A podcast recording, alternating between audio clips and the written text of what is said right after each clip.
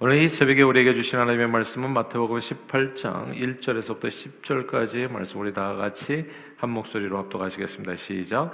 그때 제자들이 예수께 나와 이르되 천국에서는 누가 크니까 예수께서 한 어린아이를 불러 그들 가운데 세우시고 이르시되 진실로 너희에게 이르노니 너희가 돌이켜 어린아이들과 같이 되지 아니하면 결단코 천국에 들어가지 못하리라.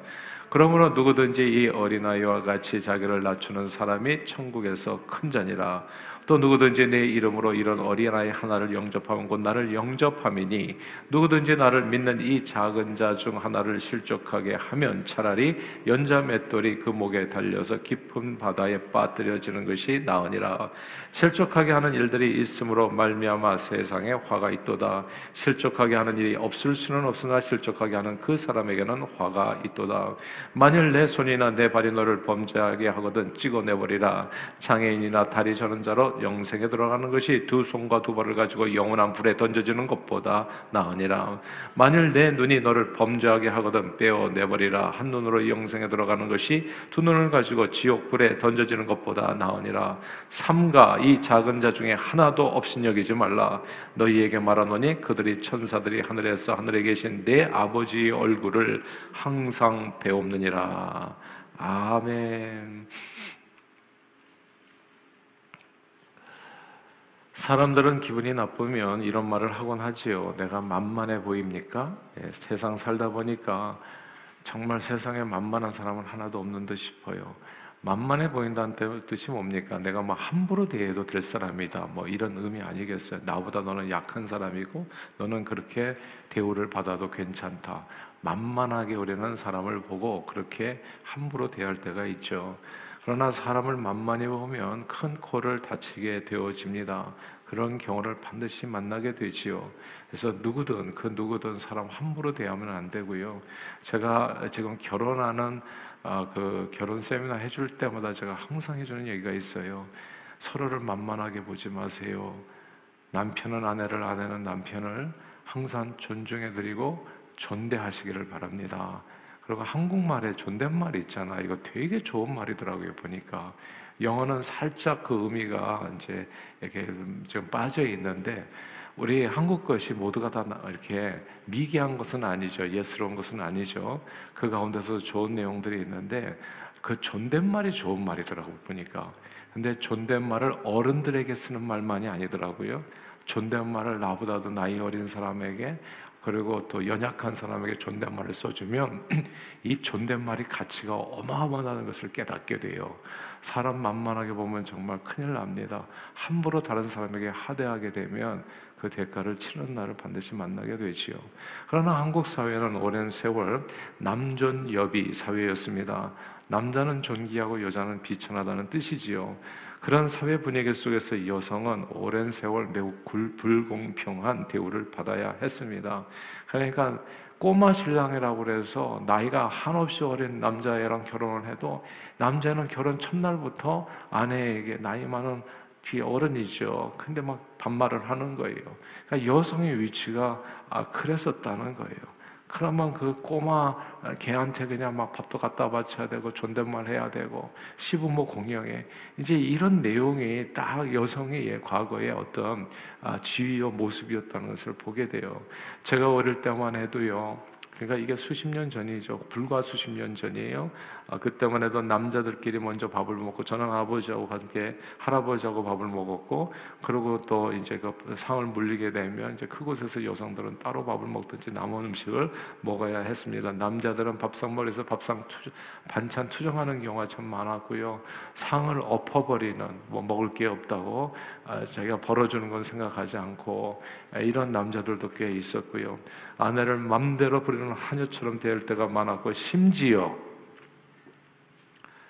부거와 여성은 3일에 한 번씩 때려야 된다고 이 말도 안 되는 그런 폭력을 행사하는 인간들도 적지 않았습니다.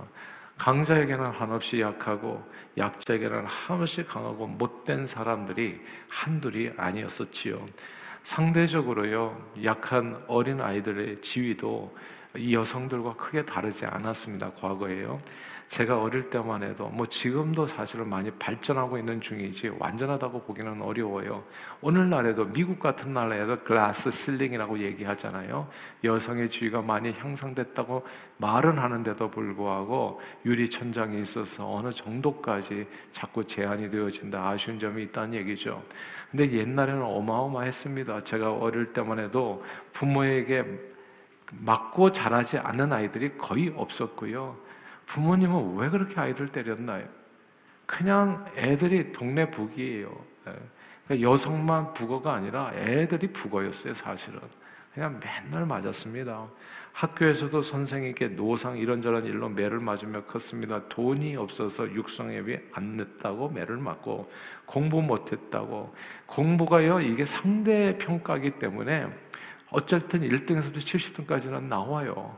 근데 등수가 떨어진 만큼 때리는 선생들도 있었거든요. 과거에는 어마어마했습니다. 가난한 게 매맞을 일인가요? 시험 못 본 게 매맞을 일이냐고요. 그러니까 이게 아이들이 그냥 동네 북인 거예요. 그러니까 집안에서 쫓겨나면 갈데 없는 연약한 아이들 부모의 횡포에 굴종할 수밖에 없어요. 매맞으면서도 어디 갈 데가 없었던 겁니다. 어른들의 포갑을 어린 애들은 말없이 견뎌야 했습니다. 그러니까 이게 어디를 가든지 이 약자들은 정말 이렇게 사람 대접을 못 받고 살았어요. 강자에게는 약하고 약자에는 한없이 강하고 못된 사람들이 한둘이 아니었습니다. 어디를 가든 말입니다. 거의 모두가 자기보다 약한 자들에게 몽둥이를 휘두르며 살았습니다. 나이 많은 사람도 나이 어린 사람도요 뭐 사장이 되든지 과장이 되든지 지위가 높아지면 함부로 말했어요. 함부로 말할 뿐만 아니라 또 함부로 행동하고 그러니까 이런 일들이 그냥 비일비재한 그런 사회 폭력뿐만이 아니라 폭언도 난무였습니다. 남편은 늘 아내와 자식들에게 반말이었고 돈 있고 힘 있는 사람들은 어디를 가든지 약한 자들을 하대했습니다. 마음에 들지 무슨 하인 같아요 하인. 예. 그러니까 마음에 들지 않으면 언제든 그냥 하대 정도가 별별 욕으로 상대방의 인격을 모독하고 정말 일본에 보니까 욕이 별로 없더라고요. 이게 선진국하고 후진국을 보면은 야 이게 뭐가 차이가 나냐면 욕이 다양하다는 거. 예. 미국도 욕이 별로 없어요 사실은. 그냥 four letter word라고 해가지고 몇 가지 욕이야. 근데 한국은 그냥 휘황찬란합니다. 그냥 어마어마해요. 아유, 그냥 인정을 할 수는 없고. 피해자는 언제든 또 다른 가해자가 된다고 어른들에게 매맞고 상처받은 아이들은 또 밖에 나가서 피해자는 또 가해자가 돼요. 그래서 상급생은 또 후배라고 반말하고 때리고. 그러니까 옛날에 미국에 와가지고 파브 뭐 트윈키 해가지고 이게 미국에서 자란 애들하고 한국에서 자란 애들하고 맞지 않아서 너무 싸웠습니다. 어렸을 때 뭐 13살, 12살 때 이렇게 미국에 오면은 이 아이들은 한국 문화를 알잖아요. 그러니까 1년만 나이가 많아도 형이라고 부르라고 윽박 지르고 그리고 형이라고 하고서 자기가 뭐 형 동생 좀 하지 마세요. 제발 이런 거 하지 마세요. 서로 존대해 주세요. 내가 형이니까 말로 올게. 이런 거 하지 마세요. 예, 이런 거. 그러니까 그게 그게 악이에요. 그냥 가만 보니까 악이야. 그래가지고 내가 너를 앞으로 만만하게 대할 거라는 뜻이거든요. 이제 앞으로 함부로 대할 거라는 뜻이거든. 누가 누구에게 권한을 줍니까? 그런 사람은 만나지를 마세요. 그런 사람을 아예 예. 연을 끊어버리세요. 그러니까 이게 좋은 게 아니야. 그냥 인격이 그냥 말살되는 순간이 그 순간이 이 세상에 만만한 사람 하나도 없어요. 근데 이게 다 존중해줘야 되는데 그냥 그딴서부터는 어 주민등록 어, 몇 살이에요? 아, 내가 오빠네, 내가 형이네? 아, 그러면 이제 말 놓을게. 그런 거 하지 마세요.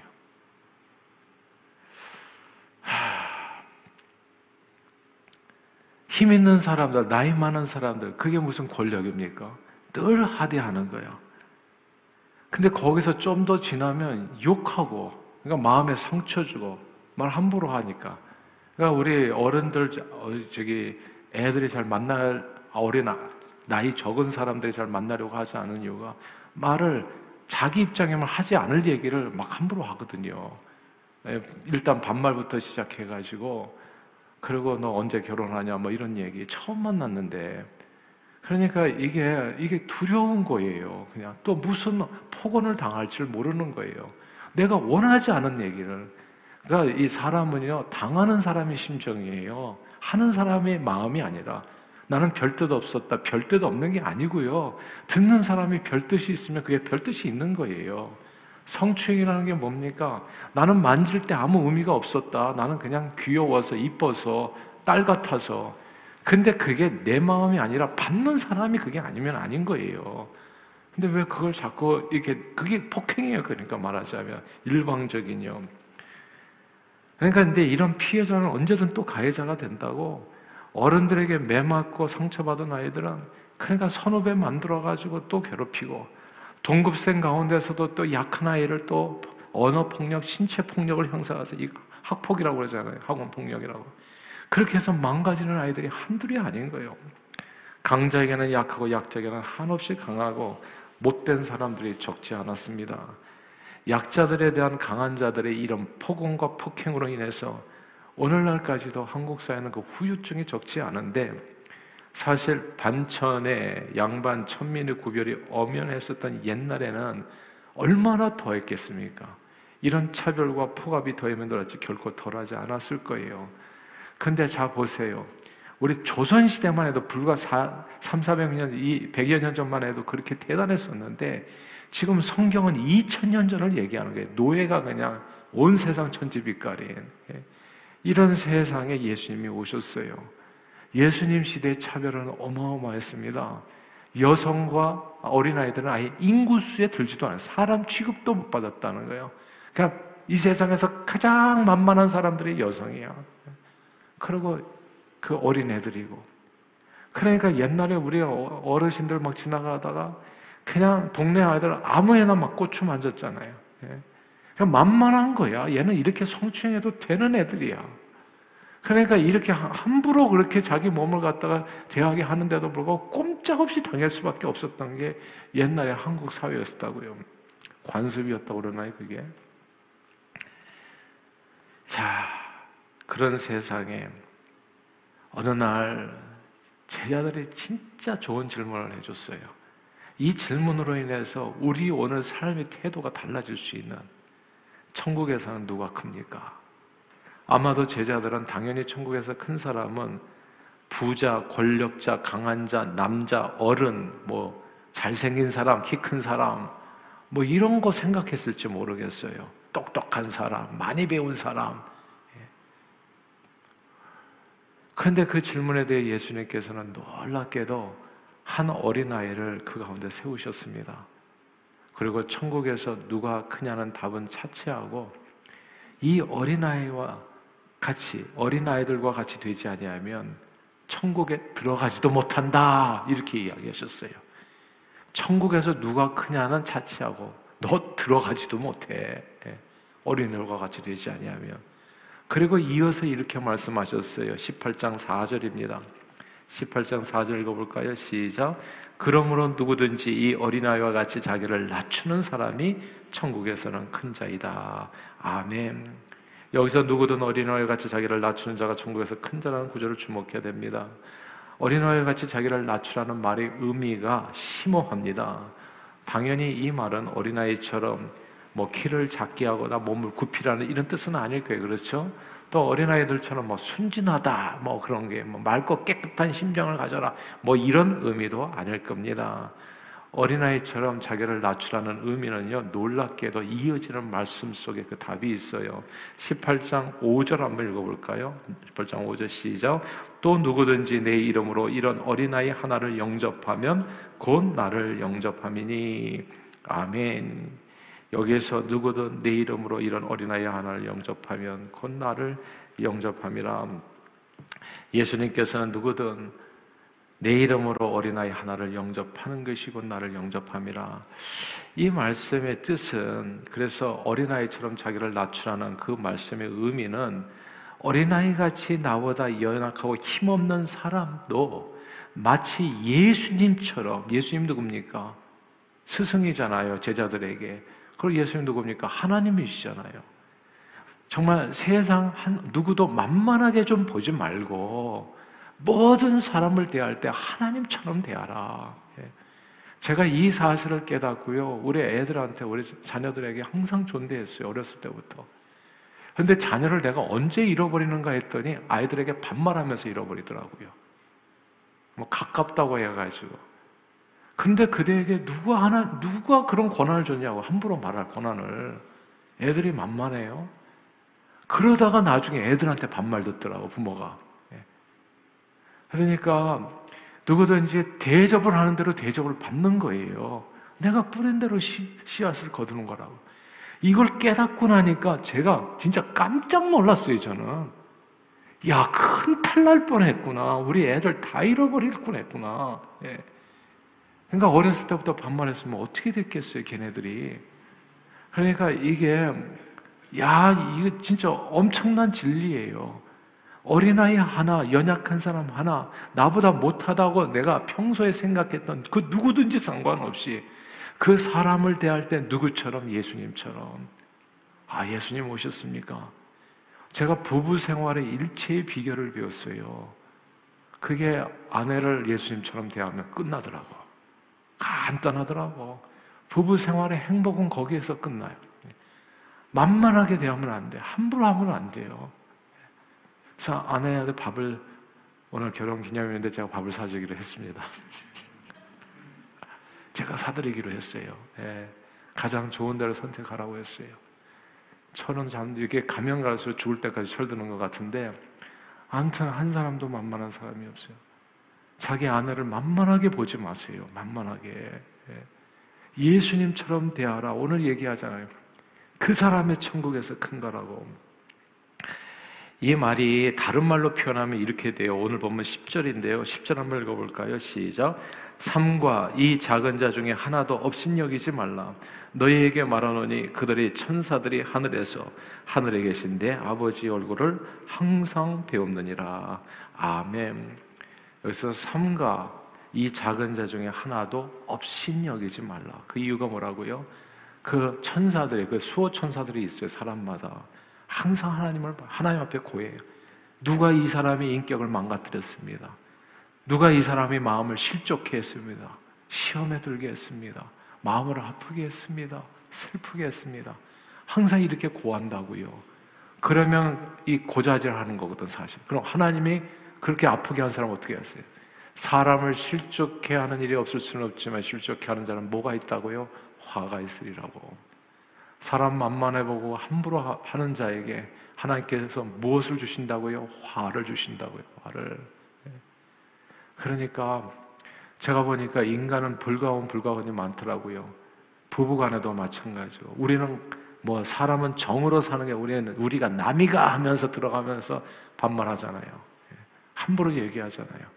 우리 친구 하니까 그러면서 내 것도 내 거고 네 것도 내 거고 우리 가깝지 않냐 하고 내 것도 내 거고 네 것도 내 거고 다 자기 자신을 위해서 그렇게 뭐 친구가 되고 그렇게 가깝게 되고 반말하고 그런 거잖아요, 사실. 근데 그거를 하시면 불가원 불가원이에요. 거리를 두고 사람을 존중해 주는 것이 옳아요. 그게 예. 정말 예수님처럼 모든 사람을 대하는 게 알고 보니까 이게 신앙생활이더라고요. 세상은 늘 강한 자에게 약하고 약한 자에게는 한없이 강하고 못되게 행동하는데 천국에서는 그렇지 않다는 말씀입니다. 아무도 없인 여기지 않는 그 천국에서는 모두가 지극히 연약한 자를 대함에 있어서도 마치 예수님처럼 하나님처럼 대한다는 겁니다. 그리고 그런 사람들이 천국에서 큰 자이다. 세상 사람들은 자기보다 가난하고 못 배우고 힘없고 키 작고 색깔이 검고 병들고 장애를 갖고 있고 더럽고 추한 사람들을 업신여깁니다. 멸시합니다. 과거 땅콩 회양의 대표적인 경우 아니었어요. 돈이 권력이고 외모가 능력이 돼서 자기보다 못한 사람들을 차별하는 도구로 사용합니다. 스스로 강하다 생각하는 사람들은 그렇지 못한 사람들을 차별하고 만만하게 보고 폭언과 폭행을 일삼습니다. 내내 그래 왔어요. 오늘날까지도. 그러나 예수님은 그런 세상에 오셔서 병든 자, 장애인, 가난하고 못 배우고 힘없고 키 작은 사람들, 키 작은 삭개오, 죄인들, 세리들, 삶에 지친 모든 사람들을 스스로 종의 형체를 가져 낮아지셔서 사람들이 더러운 발을 씻겨주심으로 십자가에 죽기까지 섬기셨습니다. 신앙생활은 이 아름다운 예수님을 본받는 삶이에요. 세상을 바꾸는 일입니다. 지금까지 살아왔던 못된 일들을 옛사람의 모습을 다 던져버리고 의와 진리와 거룩함으로 지으심을 받은 새 사람을 입어서 세상의 빛으로 사는 건데 이 세상의 어둠을 몰아내고 사람 위에 사람 없고 사람 밑에 사람 없어요. 하나님은 우리 모두를 존귀한 하나님의 형상으로 이제 뱃속에서 태어난 태아까지도 그것은 하나님의 형상으로 태어난 존귀한 자. 그거를 예수님처럼 대하는 자가 천국에서 큰 자라 말씀하시는 겁니다. 예수님은 바로 그 섬김으로 진정 하늘나라에서 가장 큰 자가 되셨지요. 이 예수님이 저와 여러분들이 본받아야 될 바로 그 하나님이십니다. 남전여비라는 말이 어느 날 다르게 해석되기 시작했죠. 남자가 존재하는 날 여자 여, 존재하는 한 여자는 비참하다. 뭐 이렇게 해석된 적이 있잖아요. 근데 요즘에는 좀 더 달라졌다고요. 남자의 존재는 여, 여성의 비위를 맞추기 위함이라. 뭐 이렇게 또 달라졌더라고요. 이제 조금 더 달라, 달라, 달라졌으면 좋겠어요. 좀 더, 그거보다는 좀 더 더 이렇게 긍정적이고 또 인격적으로 뭔가 더 나왔으면 좋겠어요. 그러나 무엇이 되었든 주님은 우리 모두가 지극히 작은 자 한 분이라도 예수님처럼 존중이 대하며 섬기기를 원하십니다. 그때 우리 가운데 하나님의 나라, 천국이 이루어진다고 말씀하세요. 이 세상에서요, 한 사람도 만만한 사람이 없어요. 여러분이 갓 태어난 어린 아이도요, 존댓말로 키우세요. 손주들 존댓말로 키우세요. 그래서 그 아이가 어렸을 때부터 사람 존중하는 것이 무엇인지를 배우게 해주세요. 할아버지, 할머니, 나이가 많으신데도 불구하고 나를 존중해 주었다. 평생의 교육이 될 겁니다. 평생의 교육이 아이들에게 결코 잊지 못할. 예. 그렇게 아이들을 아름다운 사람으로 키우십시오. 그래서 이 차별이 많은 세상, 서로 멸시천대가 많고 억압이 많고 폭언이 많고 폭행이 많은 이 세상을 아름다운 하나님의 나라로 바꾸십시오. 그렇게 저와 여러분들이 이 땅에 부름을 받은 것입니다. 늘 가정과 교회에서 직장에서 학교에서 그리고 언제 어디서나 지극히 작은 자 한 사람을 대할 때도 늘 주님을 대하듯이 존중하고 섬겨 이 땅에 가정 천국을 이루시고 교회 천국 세상 천국을 이루는데 존귀하게 쓰임 받는 저와 여러분들이 다 되시기를 주 이름으로 축원합니다. 기도하겠습니다. 하나님 아버지 고맙고 감사합니다. 오늘 말씀을 통해서 예수님의 태도, 예수님의 삶을 다시금 보고 본받게 해주심을 감사합니다. 이 세상에 정말 만만한 사람은 하나도 없다. 함부로 대할 사람이 없다는 겁니다. 지극히 작은 소자 하나 업신여기지 말라. 업신여기지 말라. 지극히 작은 소자 하나 실족해 하면 연자 맷돌이다. 조심하라. 어린아이 하나를 예수님처럼 대하라. 바로 그 사람이 천국에서 큰 자라 교훈 주셨습니다. 오늘 이 말씀을 마음에 받아 우리가 서로 서로를 정말 주님 대하듯이 존중하고 섬김으로써 이 땅에 천국을 이루어가는 일에 아름답게 쓰임받는 저희 모두가 될 수 있도록 오늘도 우리의 삶을 성령 충만으로 주장해 주시고 인도해 주시옵소서 예수 그리스도 이름으로 간절히 기도하옵나이다. 아멘.